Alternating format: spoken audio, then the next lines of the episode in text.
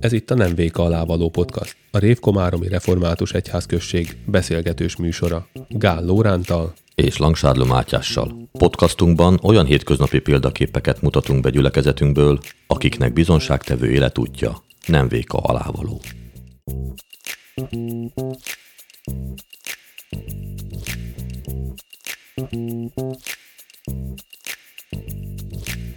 Áldás békesség. A... Istennek dicsőség. Köszöntjük Jakabné lelkes Ilonád, Icuka nénit, aki tavaly novemberben ünnepelte a 90. születésnapját. Azt szeretnénk kérdezni elsősorban, hogy mi a hosszú élet titka?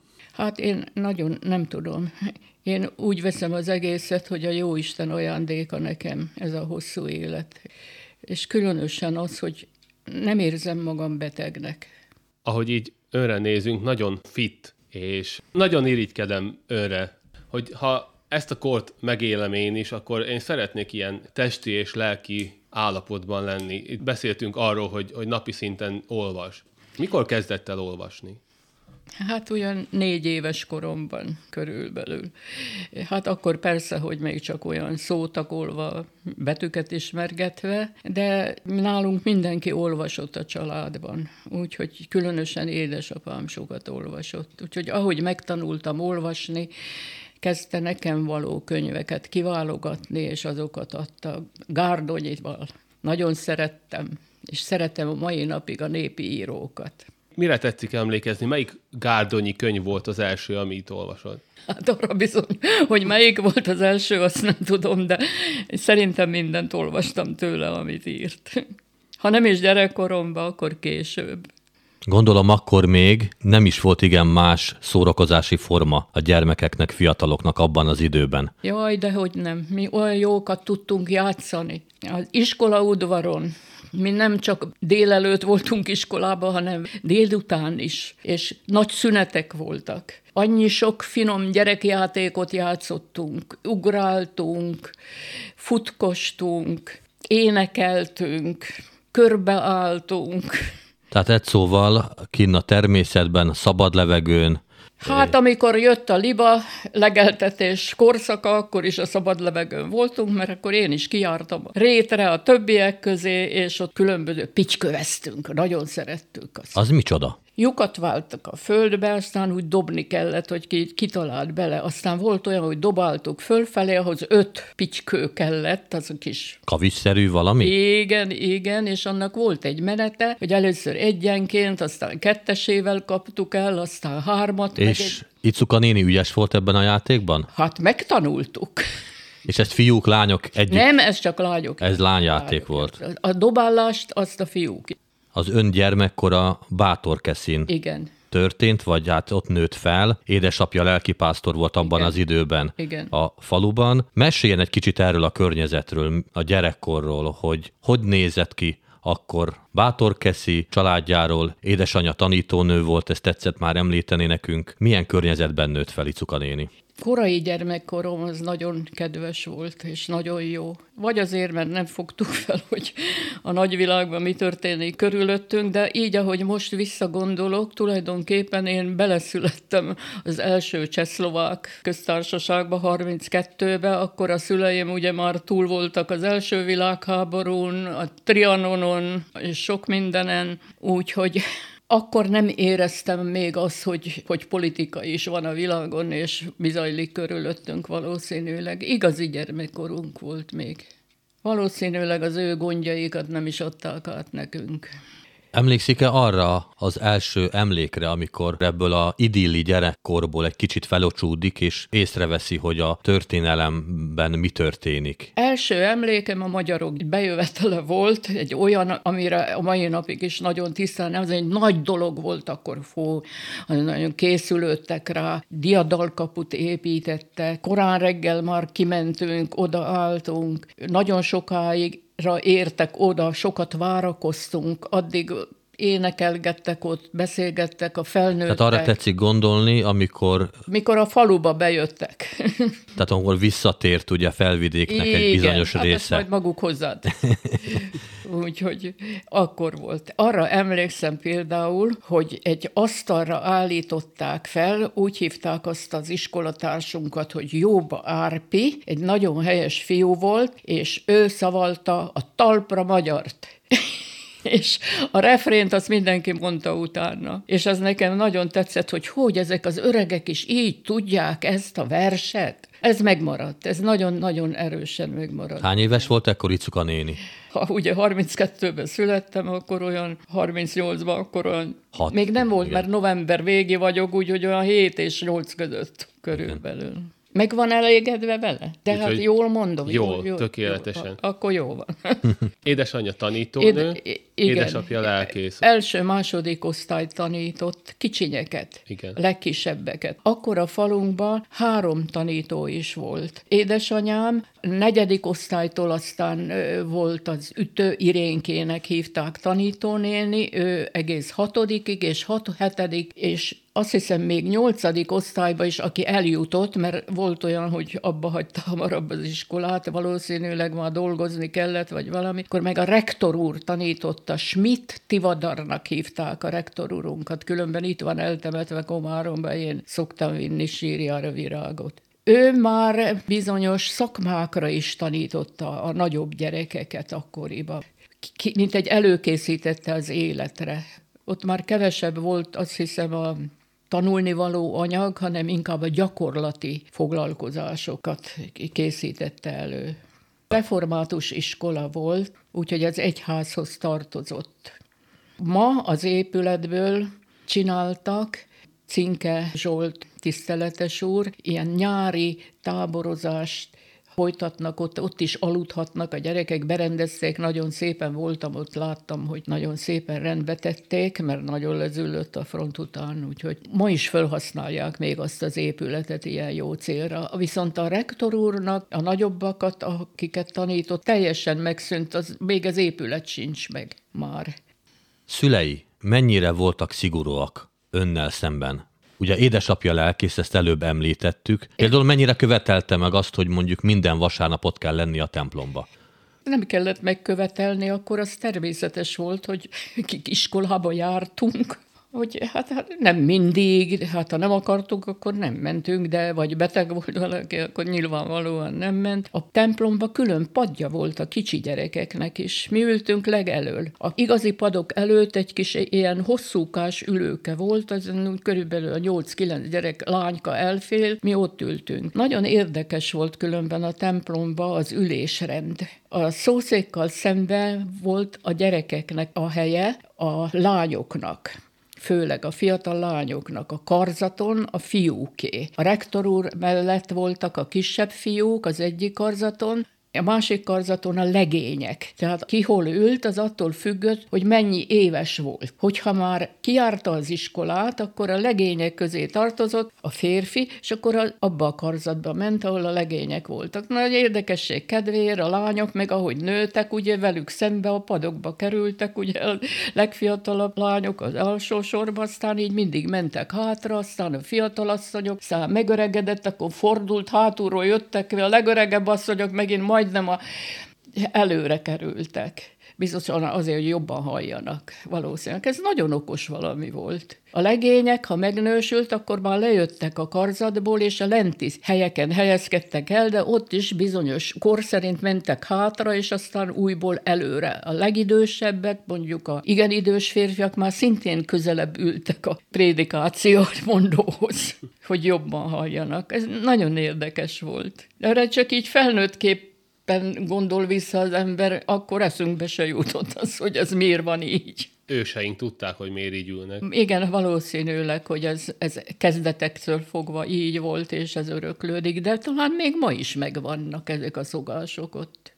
De akkor szigorúan betartották. Ott olyan nem volt, hogy mondjuk egy fiatal lány beült a fiúk közé, vagy valami, úgyhogy ilyen nem fordulhatott elő. Ah, dehogy. Itt nem az én szüleim voltak szigorúbbak, hanem tulajdonképpen ez az ősi rend.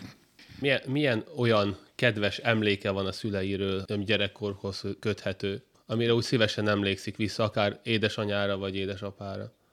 Nagyon sok van.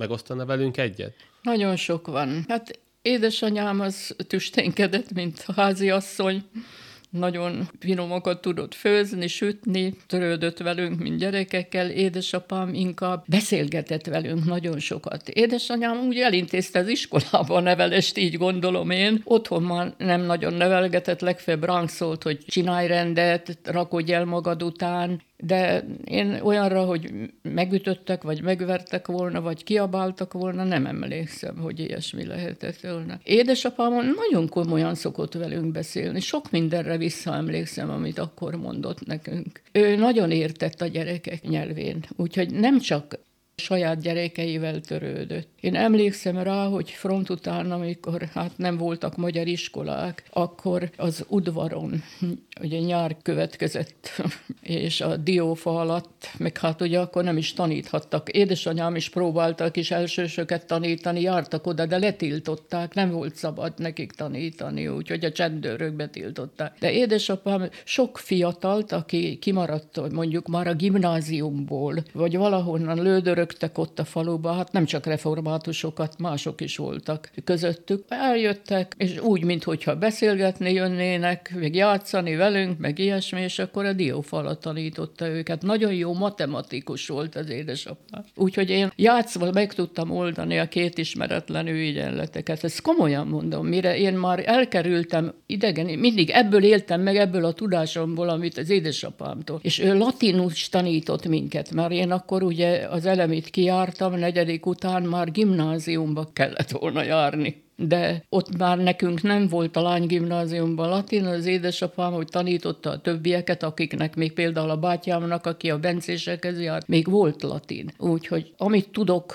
azt is tőle tudom. Mai napig a prepozíciókat el tudom mondani. Érdekes, arra emlékszem, de hogy mi volt tegnap, arra nem. Ez egy érdekes jelenség. De ember, amit gyerekkorában megtanul, azt nagyon nehezen tanít. Úgyhogy nagyon sokat, sokakat előkészített akkor, és akkor Magyarországra szökve jártak vizsgázni a bátyám is. Ha én ezt részletesen elmondom, az fél őrig tart, hogy például én hova, mindenhova jártam iskolába, mire eljutottam az érettségig ide Komáromba. Tessék nekünk azért elmesélni. Elmondjam. Mert ez egy nagyon izgalmas történelmi korszak is, mert hát ez, a, ez az út is. No jó, hát a négy elemi után került az ember gimnázium első osztályába. Akkor a bencések már a lányokat nem vették fel, addig jártak a lányok is a bencések közé, mert Dél-Komáromban nyílt egy lányiskola. Csak lányoknak volt lánygimnázium. Oda jártam én egy évig. Ott mondjuk nem volt latin. Oda sikerült egy évet járnunk, a második évből már olyan bombázások voltak, hogy kiadták a félévi bizonyítványt, és elküldtek haza bennünket. Már akkor bombáztak. Úgyhogy évvégi bizonyítványunk nem volt. Jött a front, hát ugye akkor azt a fél év az kiesett, és utána hát hova, hogyan csináljunk, lezárták a határt, ott már nem lehetett menni, úgyhogy bencés papok intézték azt el, hogy itt Komáromban házaknál tanítottak. Először ugyan a rendházba jártunk hozzájuk, Bíró Lucián, Hajdú Lukács, még volt szerencsém. Hajdú Lukácsnak olyan történelem órái voltak, hogy a mai napig emlékszem rá. Főleg a magyar történelmet tanította nekünk. És akkor hát ugye ők nem adhattak bizonyítványt, mert hát csak úgy tanítottak. Összeszedtek, akik össze tudtunk jönni. Kisebb, hát akkor... kisebb csoportokba jártak? Kisebb csoportokba jártunk, igen, és tanítottak belőle. Volt úgy, hogy ültünk egy osztályban, negyedikesek is, harmadikosok is, bejött, tartott egy történelem órát például. De ez nem volt akkor hivatalos. Na de őket is, hogy is mondjam, a rendházból kitiltották, megtiltották nekik ezt a tanítást, akkor pedig udvarokba jártunk. Én például akkor a nagymamám nagymamámnál laktam itt, és vittük a sámlit, meg pokrócot esetleg, vagy egy kis párnát adtak ott. Ilyen zárt udvarok voltak, sok ilyen ház volt Komáromban, hogy egy kapun be lehetett menni, aztán úgy belül ott többen laktak, és akkor jó nagy udvar volt belő. Na, ilyen házakba mentünk, és akkor ott tartottak tovább órákat, ameddig lehetett. Na, de mégse adhattak bizonyítványt, hanem elintézték nekünk azt, hogy mégiscsak levizsgázhattunk Érsek újvárba, úgy látszik, hogy a bencés tanároknak ott voltak némi kapcsolataik, valószínűleg egy házon belüli valami ilyen régi, még ugye az első Csehszlovák köztársaságból,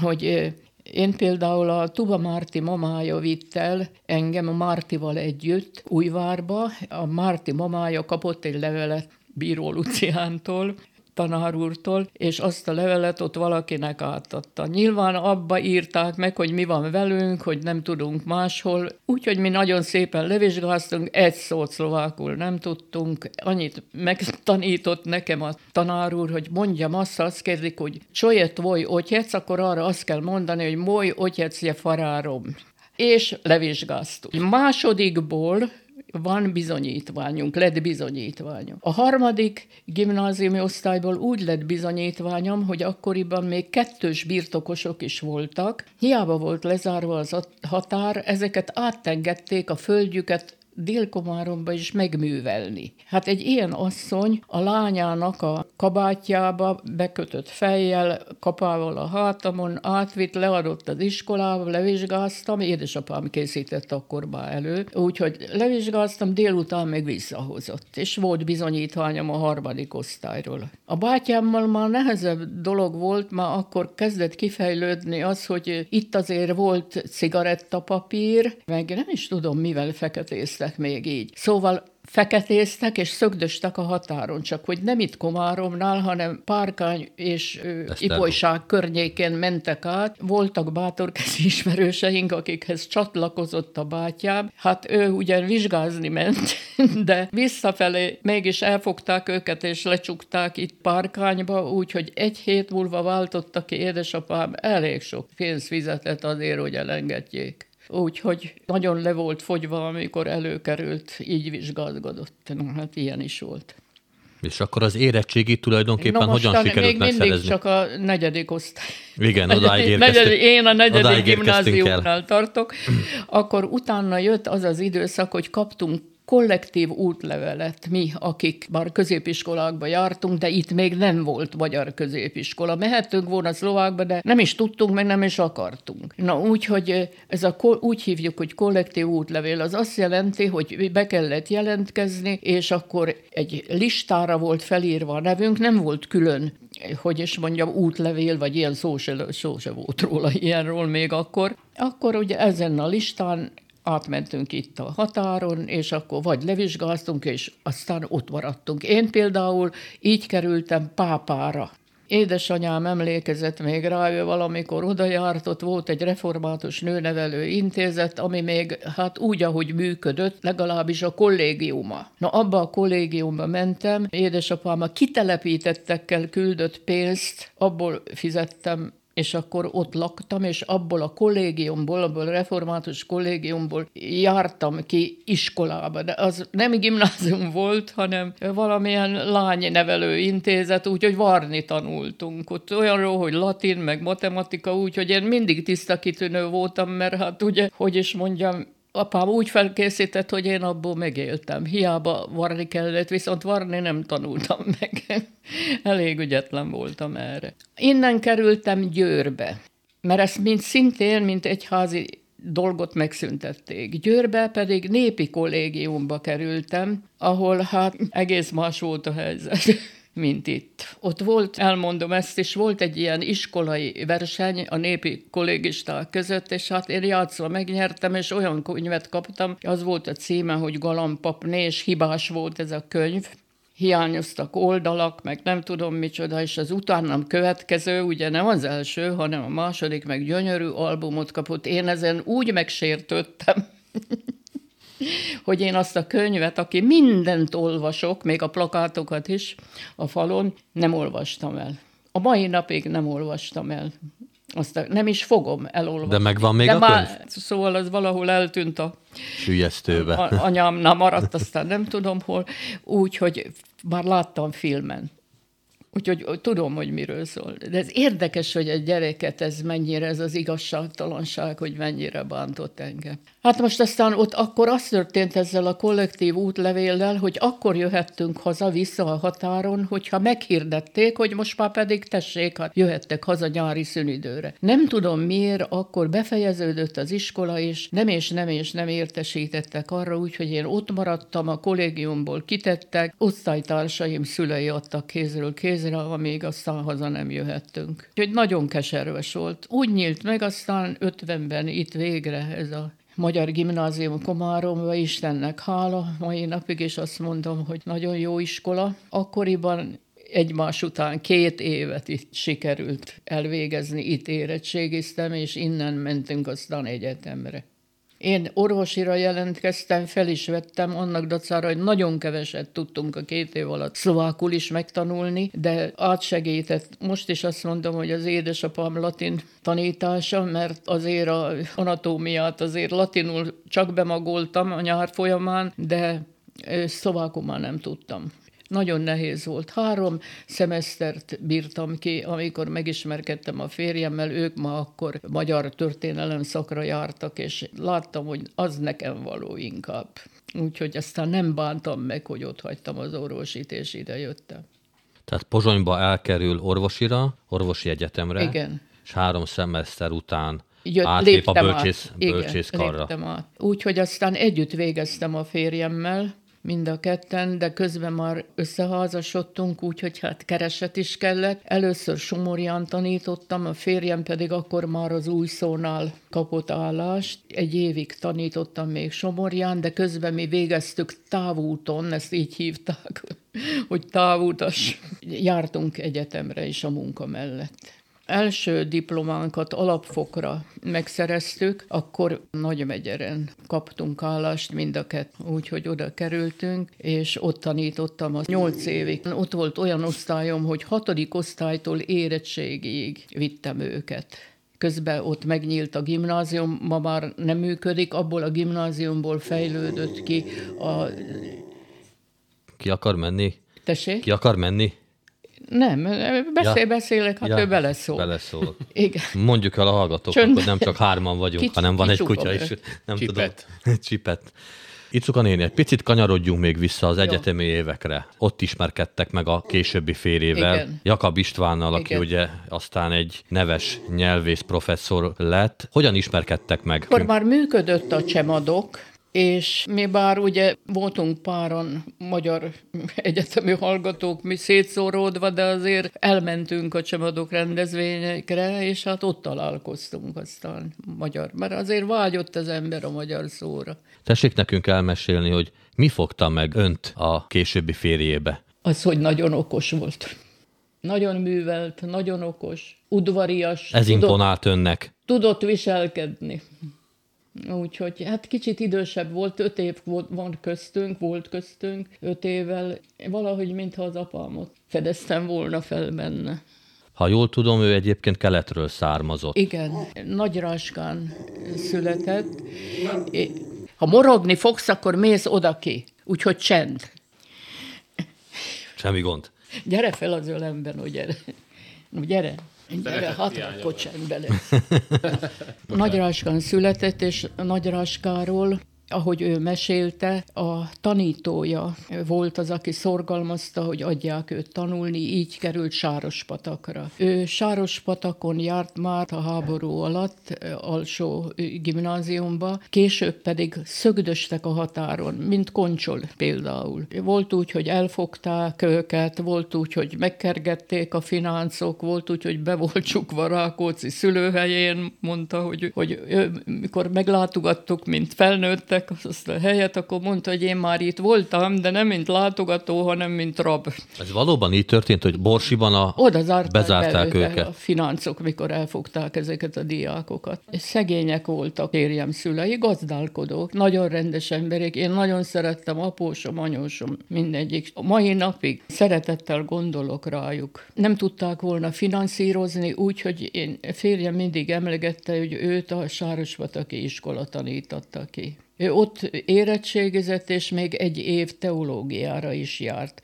Akkor már vissza lehetett aztán jönni ide, és így került ő az egyetemre, beiratkozott. Bár voltak ilyen, hogy közben még tanított képesítés nélkül, ott a környéken, azt hiszem nem, nem nagy raskán, de valahol ott a környéken tanított és így került aztán az egyetemre fel. A Jóisten összehozott bennünket. 60 évig voltunk házasok. Gyermekünk nem született, valahogy akkor tudtunk ebbe belenyugodni, amikor az öccse infarktusban meghalt, és ott három gyerek volt, a legkisebb három éves volt, amikor meghalt az öccse, elemérnek hívták az öccsét, egyik napról a másikra infarktus elvitte, és hát akkor már mi, hogy mondjam, mind a ketten állásba voltunk, és, és hát megbeszéltük, hogy nekünk ott kell helytállni, nem erőltettük tovább azt, hogy fogadjunk örökbe, vagy ne fogadjunk örökbe, úgyhogy, úgyhogy nekünk ott, ott volt a helyünk mellettük három gyerek. Hála Istennek. A legidősebb aztán nálunk tanult, úgyhogy ő is magyar történelem szakon végzett végül is. Ibi most itt van Komáromba. Ide jött férjhez, ez is véletlen Komáromba. Tehát azt lehet mondani, hogy én, én az Isten újjának veszem. A jó nevelték Isten, fel. Jó Isten nagyon szépen elrendezett mindent körülöttünk. Mi Komáromba úgy kerültünk, amikor kezdték létrehozni, már nyugdíjasként kerültünk ide, 1996-ba jöttünk ide. Úgyhogy már egy emberöltő, mióta itt lakunk. Éppen, de már nyugdíjasként. Úgyhogy én már nyugdíjba voltam. Férjem az még tanított, feljárt az egyetemre, és óra, ilyen óraadóként, nyugdíjasként, és még itt is, amikor létrejött a teológia, akkor tanított stilisztikát és retorikát. És hát segített abban, hogy ebből legyen valami. Lett is, mert jól, jól működött, csak hát elfogytak a jelentkezők, ma, mára már kevesen vannak. Kanyarodjunk még egy picit vissza az egyetemi évekhez. Pozsonyban milyen volt magyar egyetemistaként abban az időben? Ugye, ha jól számolom, ez az 50-es évek dereka. Akkor már valahogy kicsit könnyebb volt. Már annyira megtanultunk szlovákul, hogy azért megéltünk belőle. Például egy évig internátusban laktunk már, mint férj-feleség, el lehetett intézni ezt. Különben, hogy is mondjam, kellett egy kis segítség mindig, és hát itt is azt mondom, hogy a Jóisten mindig segítséget nyújt. Tehát ez egy nagyon érdekes jelenség az életünkből. Édesapámnak volt egy ilyen fogadalma, hogy minden bevételének egy tizedét a szegényeknek adja. És hát Bátor Keszin sok özvegy volt, és volt egy özvegyasszony is, azt hiszem még csak nem is volt református, de ő is hát rá volt szorulva, azt is támogatta. Úgy nézett ki, hogy nem volt senkije, és egyszer csak megjelent a fia, aki a spanyol polgárháborúva volt addig, aztán úgy eljött megköszönni, hogy apámnak már ez a front után volt, eljött megköszönni, hogy segített az édesanyján. Hogy köszönte meg? Jól helyezkedett utána itt, úgyhogy, de nagyon rendes ember volt, mert például ők öt szobás lakást kapott, és ott szedte össze, például Turcel náluk lakott, a magyarokat új szóból. A férjem náluk lakott, mint diák. Ez egész véletlen volt. Úgyhogy ennél az embernél lakott. Úgyhogy mikor a férjem eljött megkérni, Bátorkeszére ő jött vele. Száraz Józsefnek hívták. De mondom, egy nagyon-nagyon rendes ember volt, mert mondom, összeszedte magyar vonalon, akiknek úgy nem volt hol lakni, meg, meg nem tudom, és nem jut eszembe a neve, hogy ki volt, aki írom, mindjárt az is Árpád volt. Tőzsér. Nem Tőzsér, hanem majd eszembe jut. Az is ott lakott például. Egy szobában laktak hárman. Oswald. Oswald Árpi lakott nála. Igaz. Mondom, hogy segített. Turcelnak is lakást adott, meg hát azért a diákok közül, akik úgy látszik, akik bedolgoztak kicsit az új szóba, tehetségesebbnek látta őket, segített rajtuk. Ebben az időben ugye a szlovákiai magyarság első nagy értelmiségi generációja volt ott Pozsonyban, igen, a bölcsészkaron. Igen, igen. Tehát önök ismerték Turcelt, ahogy előbb említettük, Koncsollát. Tőzsért ismertem, tőzsért. mert aki innen jött, ugye. Sok... Milyen millió volt ez? Tessék erről egy kicsit mesélni. Mindenkinek nagyon nehéz volt akkor. Nagyon nehéz volt azért politikailag is érvényesülni, meg minden úgy, hogy minden nehezebb volt, mint most. Sokkal nehezebb. Voltak rendszeres ilyen klubestek, vagy Persze, valami találkozók? Természetesen találkoztunk. És ott akkor miről volt szó? Irodalomról, politikáról, vagy mindenről, mindenről magánéletről? Mindenről. Nagyon sok barátság köttetett akkor, így mondom. Amelyek Segít, aztán kitartottak, segített, gondolom. A... Segítettük is Igen. egymást. Úgyhogy... És hát ahogy tetszett említeni, egyetem vége után elkerülnek Nagymegyerre? Ez volt az első Igen. állomás? Igen. A egyetemi idő alatt is megmaradt ez a református hitéletük? Én például, hogy tanítottam, nem járhattam templomba. Még titokba se járhattam templomba. Sokakat följelentgettek. Kitették az állásából. Például Koncsolti zavarták, Erdélyi Gézát is, mindegyiket. Úgyhogy nem nagyon járhattunk mi akkor így, hogy is mondjam, jóba voltunk, mert például Somorján, amikor tanítottam egy csukás zsigájékat, hát hogy ne szerettük volna. A Zsiga bácsi, a bátyámnak itt nevelője volt a, a mostani, hogy mondjam, árvaház. A, Igen. Árvaházba. Megértették, hogy nem lehetett. Ott nagyon sok piszok dolog történt abban az időben, ilyen szempontból. És amikor összeházasodtak, akkor templomi esküvőjük volt? Igen, édesapám esketett. Nem volt semmi ceremónia. Bátor keszi? Négyen két tanú, igen. Édesapám esketett össze. És kitartott 60 évig. Istennek hála. Itt néni, mi körülbelül egy évvel ezelőtt voltunk itt önnél a lakásán, akkor készítettünk egy interjút önnel. Abban azt tetszett mondani, hogy az egész életét végig kísérte a vallásos neveltetés, Igen. a környezet, vallásos környezet, de hogy igazán közel akkor került az Istenhez, a jó Istenhez, amikor a bátyja fiatalon korán meghalt. Szabad erről egy picit beszélnünk? Ez nagyon nehéz nekem, de mai napig, hogy is mondjam, nem tudom megemészteni ezt az egészet. Ez úgy volt, hogy nálunk Bátorkeszén 6 hétig állt a front. Január 6-án bejöttek az oroszok, ez már akkor volt, amikor az utolsó időszak volt, és majdnem Komáromig lejöttek, Komáromtól visszanyomták őket Bátorkeszig. Bátorkeszin meg volt egy szeszgyár, ahonnan elfelejtették elvinni a szesz és az oroszok ott álltak meg a faluban, vitték a szeszt, sajnos nem csak ők, a civilek is, mert hát folyott, ugye miért ne vitték volna. A temetőbe, a szőlőhegyen, ahol pincék voltak, ott már németek voltak. És a hat hét alatt a németek belőték a falut. És elég keserves időszak volt. Eleinte a pincébe voltunk, de aztán beköltöztek a parókiára, elzavartak minket otthonról, mindent ott kellett hagyni. Be se engedtek, két őr állt a kapuba. A bátyám szerint az Malinowski marsal volt, mert mikor később látta őket, azt a nagy csíkot a nadrágjában, akkor mondta, én ugye, de hogy mertem még rájuk nézni is, mondta, hogy ez volt az, aki ott lakott nálunk. Sajnos nem végig lakott, mert azért még ő ott volt, addig nem törték össze a bútorokat, meg a többit, meg azért még, hogy mondjam, ha hazament apám, mert mi elmentünk aztán a jegyzőségre, ott többen egy nagyobb pince volt, tehát oda húzottunk, de aztán, mikor már ő kiment a laka, akkor aztán már mindent tönkretettek. Azt meséltem talán, hogy mi lett a könyvtárával apámnak, hogy leborították az irodába a nagy könyvszekrényét, és annak a tetején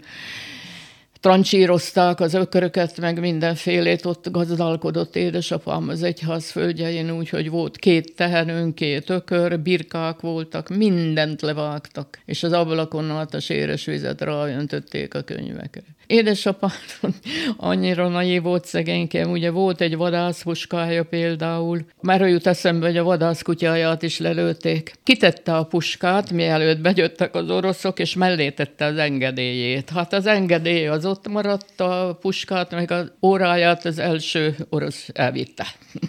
De hogy történt ez a tragédia, ez a családi tragédia a bátyával? A hat hét után amikor az oroszok kivonultak, de nem Berlin fele, összeszedték a 15 éves fiúkat, és elvitték őket, mint leventéket. A bátyámat is. Hát a faluban olyan körülbelül négyen, öten lehettek ebben a korba, akiket ugye elvittek. és nem jutottak csak Érsekújvárig. És, és akkor bombázták Érsekújvárt. Akkor volt az a nagy három bombázása Érsekújvárnak. Úgyhogy utólag tudom ezt már édesanyáméktól. Engemet akkor, hát mert otthon nem volt mit enni minden, a rokonok elvittek Aranyosra, a nagynénimhez.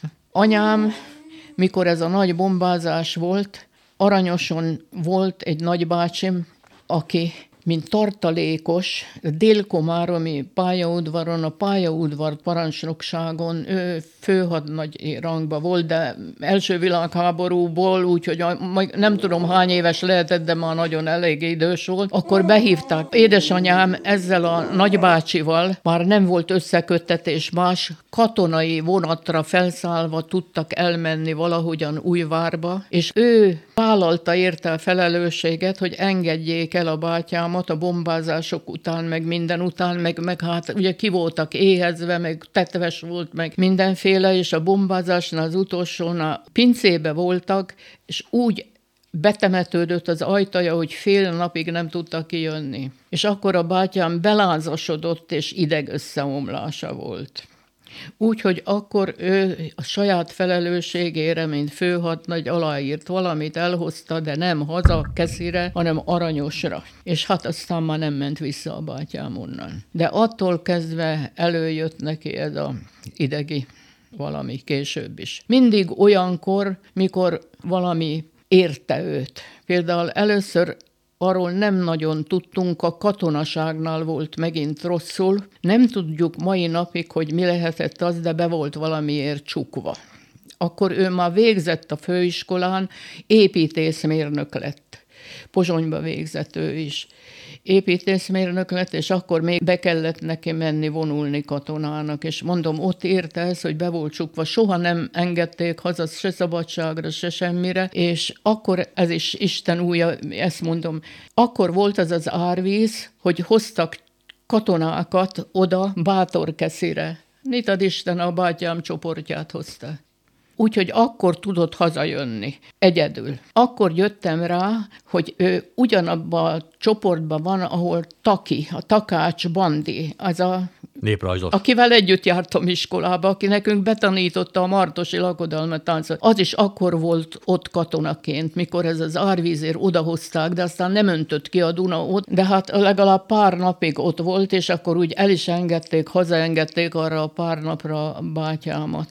Akkor emlékszem rá, hogy olyan koszos volt, hogy anyám kimosta a ruháját, aztán meg olyan kirít közülük a többi közül, akkor meg állandóan az volt, hogy mindig vele foglalkoztak, amikor, mert ugye világított a tiszta ruhája. Na mindegy, szóval ettől a takács banditól tudtam aztán meg, mi utólag kérdeztem, hogy mi volt a bátyámmal az. Ők nem egy csoportban voltak ugyan, de annyit tudott róla mondani nekem, hogy valami eh, fiút ütöttek, vertek csizmával, mert büdös volt a lába. És a bátyám magyar volt a gyerek, hogy állítólag megvédte.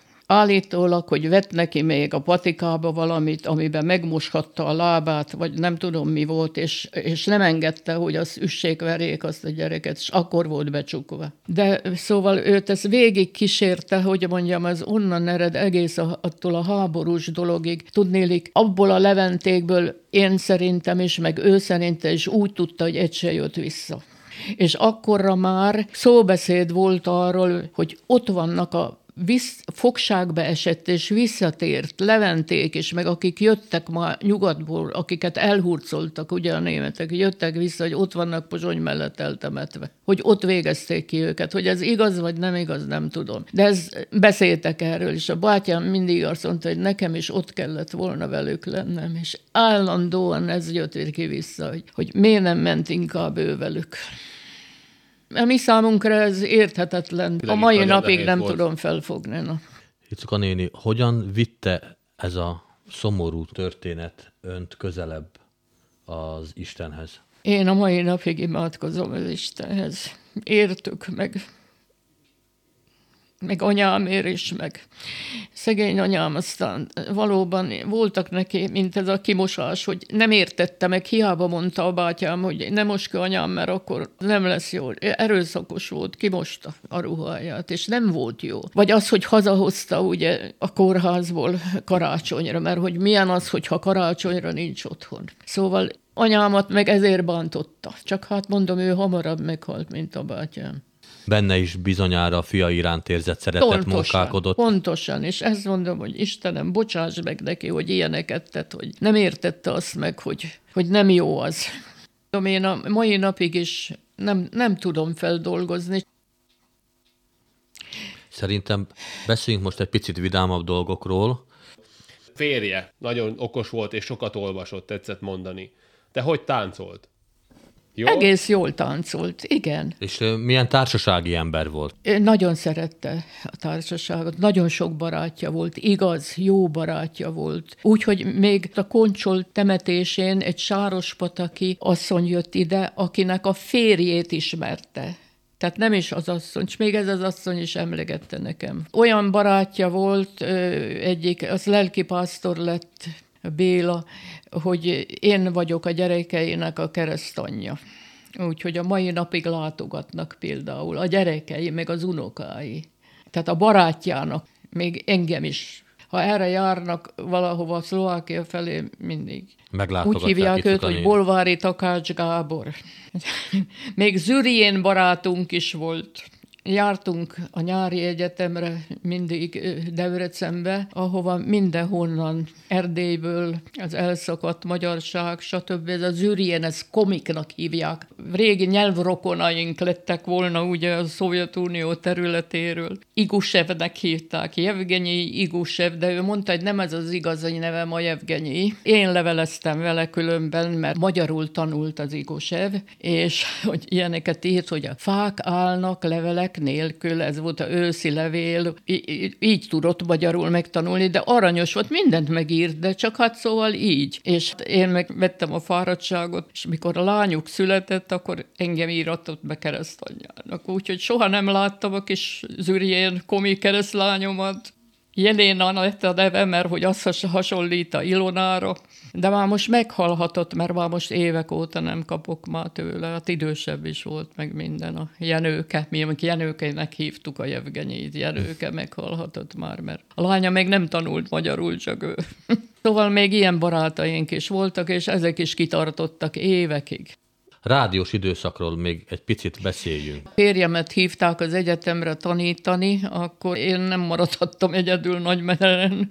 Ott már lakásunk volt, mindenünk volt, akkor Pozsonyba kerültünk, ott lett lakásunk is, és hát én hosszú évekig kiártam Somorjára tanítani. Csak hát ez olyan volt, hogy én Somorjára kiérjek fél nyolcra. Ahhoz öt órakor kellett felkelnem, és hogy fél nyolcra ott legyek, de mindennek ennek volt, hogy mondjam, jó oldala is. Például ennek az volt a jó oldala, hogy akkoriban még nagyon sok magyar sofőr volt. Nem ilyen autóbuszok voltak, mint én most, ilyen modernek, nem volt ilyen fal elválasztva, és hát én azért úgy szeretek beszélgetni, aztán meg hát menet közben szedtük össze a vidékről bejáró gyerekeket is, mert az így ment ez az autóbusz, mire Soborjára ért Pozsonyból. Megbeszéltük, hogy tegye oda arra magadta lévő ülésre a táskáját, és akkor oda nem ültek, amikor én felszálltam, én szoktam oda ülni, engem odaengedett, és ahogy szálltak föl a gyerekek, a tanítványaim, feleltettem őket a sofőr háta mögött. És ami jó volt belőle, mondták vele a toldit, súgtak.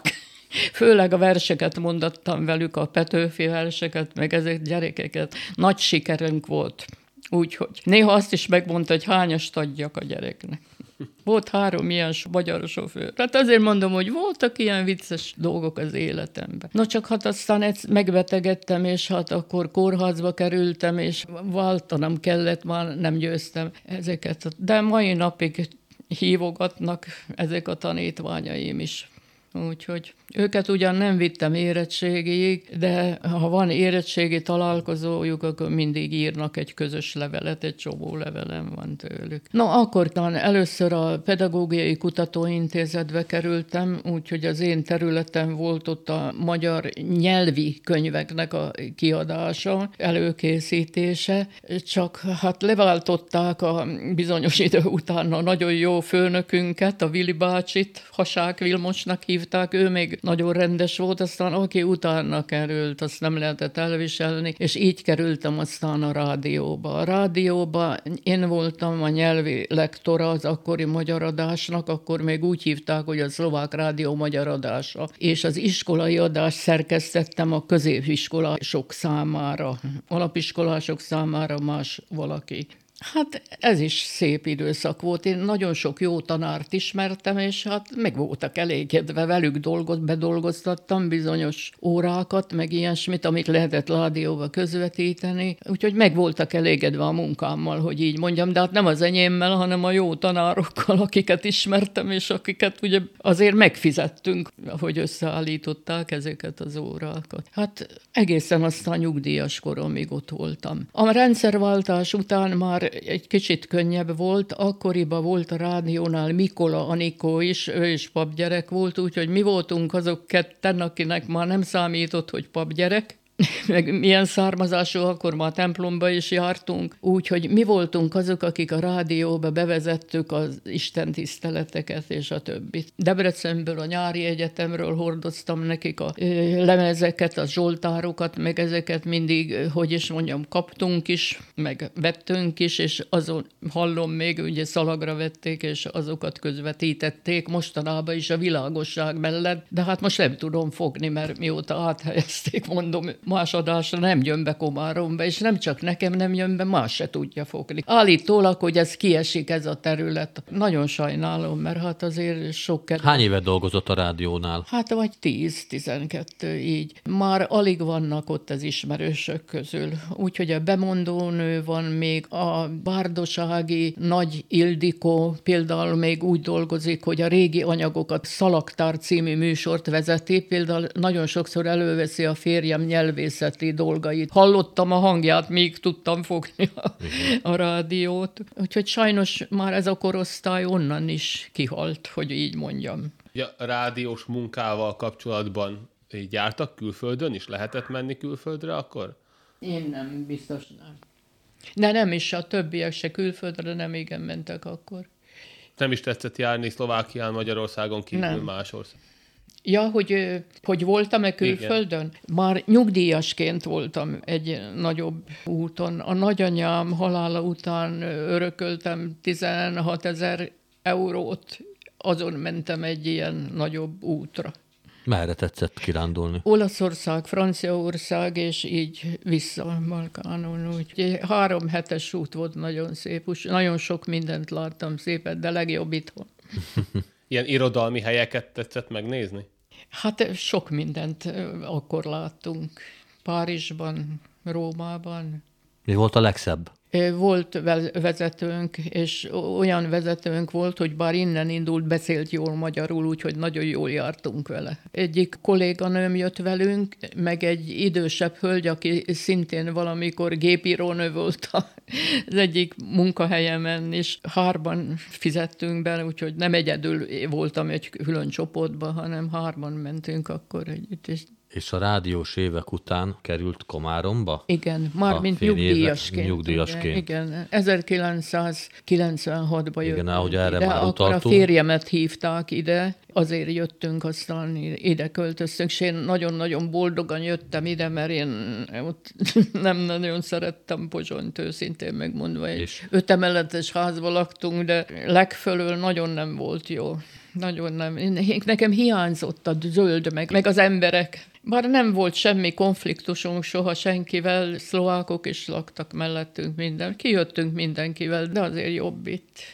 Beszéljünk még egy picit akkor a komáromi gyülekezetről, mert azért itt is van egy-két téma, amit még érinthetünk. Első kérdésem ezzel kapcsolatban az lenne, hogy miután megérkeztek Komáromba, hogyan vette fel a kapcsolatot a komáromi gyülekezettel? Hogyan azonnal, kerültek kapcsolatba? Azonnal a... rögtön. Azonnal rögtön. Mi tudnélék nem Pozsonyban, hanem Megyeren jártunk templomba, mert hétvégeken abban a kis lakban, abban a kis nyári lakban töltöttük mindig, addig is még dolgoztunk, aztán amikor meg már nyugdíjasok lettünk, én már mindig lent voltam Megyeren, úgyhogy a férjem az még járt fel tanítani, de én már mindig Megyeren voltam. Szabójék voltak, ez a Valika volt ott a férjével akkor, úgyhogy velük is nagyon jóba voltunk, meg vagyunk is, úgyhogy ott jártunk aztán már Megyeren templomba, úgyhogy onnan jöttünk aztán ide, úgy ez már olyan volt, hogy itt folytattuk a templomba járást. Bele is illeszkedtünk. Mindenféle szervezetbe, iskolába akkor alakult meg ez a lap, úgyhogy ott segítettünk mind a ketten kezdetektől fogva. Akkor a múzeumbarátok körének tagjai vagyunk. Van itt egy ilyen Karissimi nevű segédszervezet, annak tagja vagyok. Hát amiben lehetett minden ilyenben, csomadok, ilyesmi mindenben részt vettünk. Amikor a gyülekezetben leülnek Isten tiszteletet hallgatni, akkor is az irodalmi füllel hallgatják? Vagy hallgatták Pista bácsival? hát valószínűleg mi mindent. Így van, főleg ő. Sok mindent meg is írt. A férjemnek 12 könyve jelent meg összesen. Ott vannak benn, majd megmutatom őket. Soha nem költött el a könyveiért kapott pénzt. Az volt a terve vele, hogy meghálálja a sárospatakiaknak az, hogy hát ő ingyen tanulhatott ott tulajdonképpen a Sárospataki iskola, meg hát ugye a teológia is támogatta őt. Úgy szerzett ott pénzt, ott volt olyan, hogy kiküldték a diákokat husvétkor, karácsonykor mendikálni, így hívták, és akkor ugye a gyülekezet, ami volt pénz, hát abból is tulajdonképpen folytatta ő a tanulmányait, hát egy kis pénzhez jutott. Na ezzel akart aztán meghalalni, csak már mikor itt elkezdett szintén tanítani, akkor már azt kezdte mondani, hogy ő olyan alapítványt akar csinálni, hogy mind a kettő. Mert hogy ezeknek is szükségük van arra azért, hogy legyen itt valami. Na de hát milyen őt megcsinálta volna, meghalt. De az a pénz el volt téve neki külön. Mikor már rosszul volt, még, még kórházba volt két hétig, itt lett rosszul, és két hétig még élt, de akkor mondta nekem, hogy itt csináld meg helyettem. Így hoztam én létre ezt a erős váranyelv alapítványt az egyetem mellett. Annak 10 ezer euró volt az, ami pénzt és azon kívül én csináltattam a érméket. Már most másodszor mindig öt évre megcsináltatom. Minden évben hármat osztanak ki, ezekből az érmékből úgy nevezik, hogy Jakab István díj. És most 25-be telik le, majd megint meg fogom csináltatni, ma, ha meghalnék, addig rábíztam a gyerekekre, hogy itt van a nyomtatvány, meg mindenféle, és hála Istennek, aki csinálta, az is bátor keszi. Gáspár Péter. Ki kaphat ilyen díjat?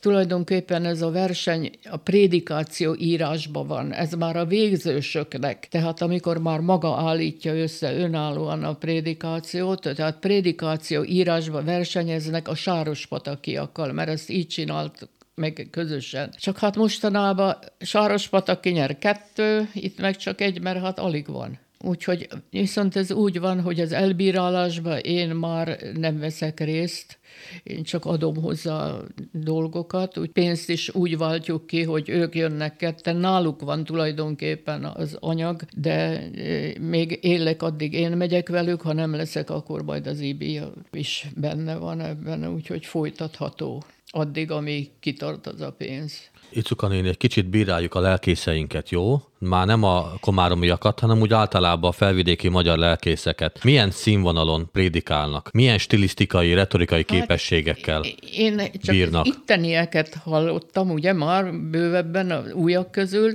Bátorkeszit ismerem, a mostani búcsit ismerem, az itteni segédlelkezeket ismerem. Meg vagyok velük elégedve. Nagyon jól ír például a búcsi Nagy Zsolt. Vannak azok a kis szösszenetei, a, látja, ilyen, ilyen a Áhítatok? 90 év, a kalvinista szemle végén, mindig az utolsó, mindig kivágom belőle, és elteszem. Nagyon jók, frappánsak, ötletesek, és jó a stílusa, nagyon jól ír. Hát a Cinke Zsolték mind a ketten nagyon jók, a feleségestől együtt. Aki megnyerte az első, legelső Jakad István díjat, Klaudia, szintén nagyon jó Nagyon jó. Meg vagyok, nagyon meg vagyok vele elégedve. Legszebben beszél számomra a Püspök úr felesége, de hát ennek többféle előzménye van, elsősorban ő is nagy ráskai, már gyerekkora óta ismerem, és a ráskaiak gyönyörűen beszélik a magyar nyelvet. Gyönyörűen, onnan a férjem is van, az már Sárospatak környéke. Kazinci, a nyelvújításokkal hamarabb, minden annak dacára mégis azt a vidéki ességet is megtartották. Például az anyósomnak olyan hasonlatai voltak, olyan gyönyörűen beszélt, hogy én órák hosszat tudtam hallgatni, ahogy mesélt. Egyszer Pista egy ilyen hasonló hasonlatára azt mondta neki, hogy mama, hát ezért Egri Viktor egy hónapot adna az életéből, ha ilyen eszébe jutna.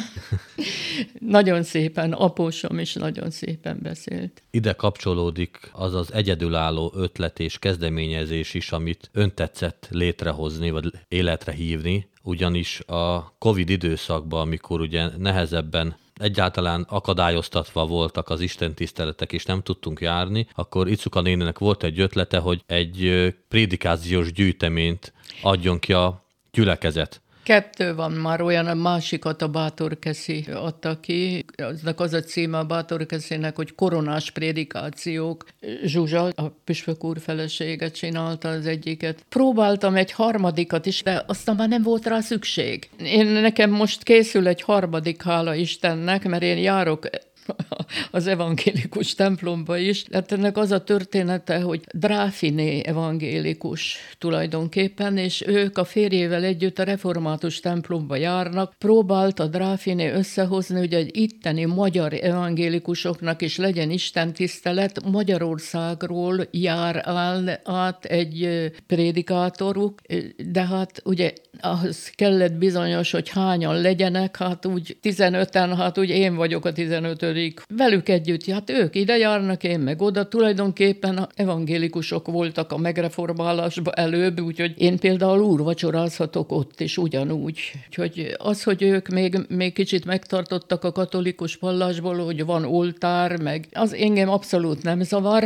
kicsit más a úrvacsorázás, és Nagyszerű az a lelkipásztor. Még a nevét se tudom, valami Máténak hívják az egyik a, vezeték neve, de olyan jó prédikátor, és az a jó, hogy gyönyörűen beszél, úgyhogy ott nem megy fel a szószékre, úgy körülbelül annyira van tőlem, mint a szekrényajtó, és hallom őt Ma mostanában, hogy tovább romlott a fülem, csak be kell tennem azért a fülhallgatót. Beülhetek az első padba ott, első padba ülök, és tökéletesen hallom. És volt neki egy ilyen sorozata, egy hat részből álló sorozata, a jelenések könyvéből. Az egy az a Biblia végén kevesen nyúlnak hozzá és valahogy egészen eddig nem tudtam belemélyedni, felfogni, jobban megérteni. Hát az olyan jó volt neki ez a sorozata, hogy úgy, egyszer úgy mondtam neki, hogy olyan jó lenne ezt még egyszer hallani, vagy legalább olvasni. Aztán úgy valahogy úgy megéred bennem, hogy hát Istenem, hát rábeszélem én azt, hogy adja ki. Hát most ott tartunk, hogy ezt a hatot egy olyan kisebb füzetszerűségbe megígérte anyagi ma ott van rá neki, megígérte, hogy meg fog. De érdekes. Ő neki megvan az anyaga. De ha jól tudom, akkor ugyancsak a jelenések könyve ihlette az előzőt is, ugye? Amit ugye Fazakas László prédikációiból állított, vagy hát nem csak az övéből, de a komáromi szószékről elhangzott hát prédikáció. Minden, minden pap eljut odáig, hogy prédikál belőle, de valahogy engem ez ragadott meg. Én mondtam, ígértem és a Zsuzsának, és hogy adok, ha meg lesz, ha meg lesz, akkor adok belőle. Nagyon jó prédikátor különben, nagy fantasztikus dolgai vannak. Azóta is volt egy prédikáció, amire külön megkértem őt, hogy ezt tegye az elejére ennek a hatnak. Nagyon ügyes. Tetszett mondani, hogy nagyon sokat olvas. Igen. És hogyha hibát lát egy könyvben, ki tetszik javítani? Ki? Gondolkodás nélkül. Igen. Például, hogy megmondjam, hogy mire figyeltem fel mostanában. A mi nyelvünkben az aki, ami mellett van egy amely is, és ez az amely tűnik el a beszédekből, a legműveltebbekéből is sajnos. Az aki ugye személyre, az ami ugye tárgyra. Csak hogy vannak olyan semleges dolgok, hogy például a gondolkodás az nem lehet se ami, se, se aki. De van, hallottam ilyet már, hát mondjuk nem a papoktól, hogy aki a gyár, gyárra mondta, gyár aki. Nálunk az, amely, ha meg, megveszük, az a semleges nemet pótolja. Tehát pont, pontosan olyanokra, mint hogy gondolkodás. Tehát az sem, ami, sem, ami se nem tárgy, se nem, nem személy. Úgyhogy azt pótolja. Vannak ennek különböző figurája, hogy ha ide tesszük, ha oda tesszük, oda. A másik, amire felfigyeltem, de az most már kezd eltűnni azért mióta, hogy mondjam, nagyobb hangot adok neki, hogy az nem jó. Feléznek. Mondom a gyülekezet felé mondom a hívek felé. Ezt mondják a papok is, de már kezd eltűnni, hála Istennek. Ez miért nem jó? Tessék elmondani. Na, ugye annak a felének is megvan, megvan a maga helye a szövegbe, csak kezdték vele pótolni a konkrét ragokat. Tehát az, hogy megyek a templomba, mondom a híveknek, tehát kimarad ez a naknek, meg a babe. És az a magyarban nagyon fontos, hogy a ragok fejezik már ki. Mégpedig nagyon pontosan kifejezik. A felé nem fejezik ki az, hogy mondom a hívek felé, hát tényleg nem biztos, hogy meghallja. Na de már erről hála Istennek kezdenek leszokni. Én a... egyet figyelek, hogy a gyerekek keveset olvasnak. Nyomkodják ugyan, mindenfélét meg lehet ott nézni, de abból nem tanul meg beszélni. Az nem válaszol. Az csak hallgatom itt az Ön is tudja című műsort. Szóval olyan dolgokat ki lehet keresni pillanatokon belül, hogy rögtön adja a választ rá. De azt nem tudja akkor keresi ki. Úgyhogy az nem a tudatából mondja. A gyerekekben is ez van, hogy sok mindent meg tudnak nézni, amire kíváncsiak, öt perc alatt elolvassa, nem tanul meg beszélni róla. Tehát nem úgy tanulja meg a szavakat, hogy egyből felfogna az egész értelmét is, meg a használati körét. Úgyhogy nagyon hiányzik nekik az olvasás szerintem. Otthon a családban, meg legalábbis régen, amikor ugye nem volt még ilyen tévé, meg ez, meg az este beszélgettek. Én tudom, mert mi jártunk faluhelyen, ugye este fele a barátokhoz, meg minden falusi helyekre is, egyszerű emberek közé is jártunk, Bátorkeszin is. Még a nagypapa is gyönyörűen tudott beszélni, kifejezni, mindent el tudott mondani. És élveztük a beszédeket, a felnőttekét ha meséltek, ha beszéltek valamit. A mai gyerek nem tudja, ez, ez hiányzik neki. A családba is hiányzik. Az érzelmeit se tudja így kifejezni. Tehát nem csak a tudás, az érzelmi fejlettsége sem olyan a gyerekeknek, hogy megfogalmazom, hogy ez miért.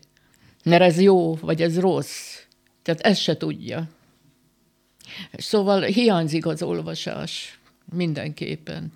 És öregeknél figyelem, hogy amikor járok kint a, a Timo- Timóteus házba, jó, igen. hordok nekik olvasni való könyveket, meg lapokat, meg kinek mit, megkérdezem, hogy ki szeret olvasni, és az az érdekes, hogy aki szeret olvasni, az tud beszélgetni is. Tehát nem múlik el ez a képesség hogy kifejezem magamat. Aki azt mondja, hogy én ma nem látok, én nem, meg nem szeretek, meg nem tudom, nem tudja magát kifejezni. És minél öregebb, annál jobban sajnos gyengébb a kapcsolata beszéddel, beszéddel, a kapcsolata az emberekkel, pedig ez nagyon fontos dolog. Nagyon fontos.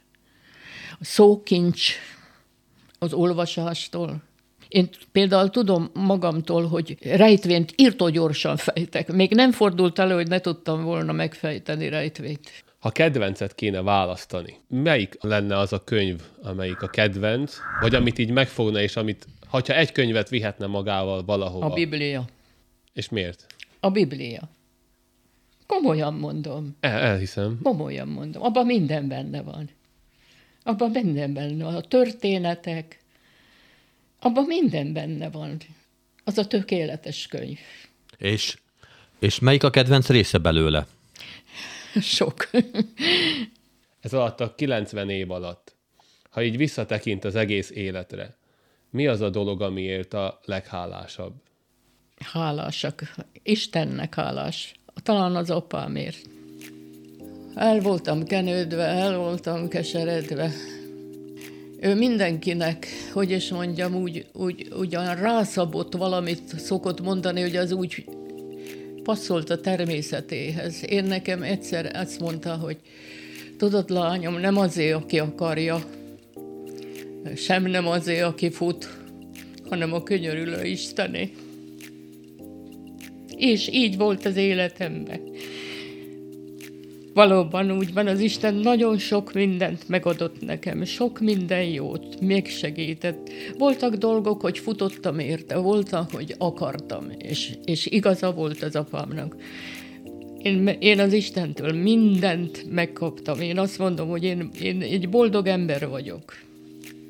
Köszönjük a beszélgetést. Köszönjük szépen a beszélgetést.